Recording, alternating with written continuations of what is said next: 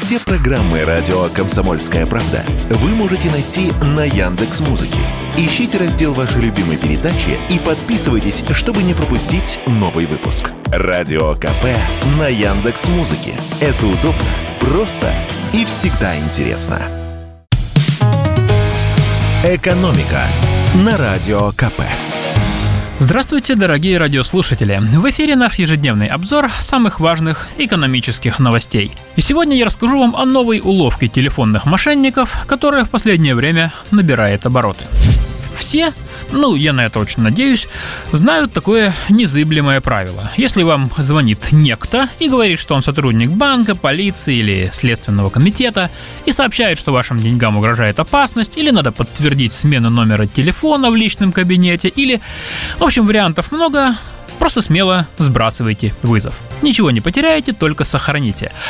Но жулики, конечно, тоже в курсе, что мы об этом знаем. И пытаются нас все равно обмануть. И вот, например, очередная уловка, которую разоблачили банковские сотрудники.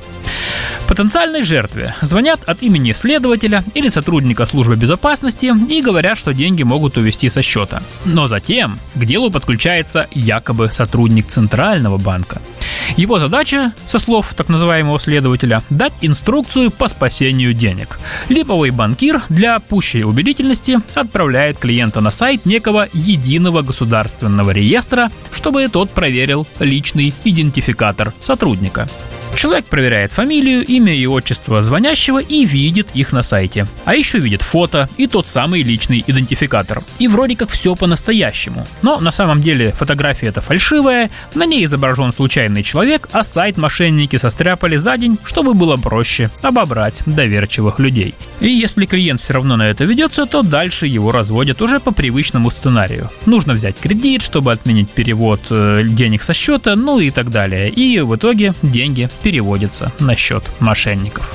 Что тут можно сделать для защиты своих сбережений? Во-первых, как всегда, не разговаривать с незнакомцами. Ну а если вы с ними заговорили и перешли на тот самый сайт, чего делать не стоит, то просто не верьте ему. Вас разводят, никаких таких реестров и личных идентификаторов попросту не существует. Если вы хорошо разбираетесь в создании сайтов, то можете посмотреть сертификат или код страницы, и вы быстро разоблачите жулика. Но если не разбираетесь, то просто повесьте трубку. Вот и все. И в завершение новость как раз к выходному дню – в России хотят продавать алкоголь по биометрии. С такой инициативой выступили торговые сети. Уточню, что биометрия – это система распознавания людей, построенная на уникальных особенностях каждого из нас. Могут быть задействованы разные способы. По отпечатку пальца, по радужке глаза, лицу, рисунку вен, сердечному ритму и даже ДНК. По мнению представителей торговых сетей, покупать алкоголь по биометрии может быть очень удобно. Покупателям не нужно показывать паспорт, продавцам проверять его данные. К слову, по закону биометрия приравнивается к предъявлению паспорта. Пока биометрию предлагают использовать только на кассах самообслуживания. Что же об этом думают эксперты?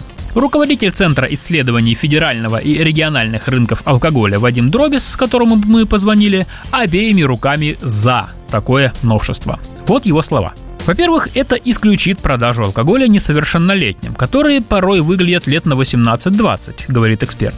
Во-вторых, это устранит человеческий фактор. Ведь любой продавец может от усталости или по невнимательности не попросить документ у покупателя, которому на самом деле продажа спиртного запрещена.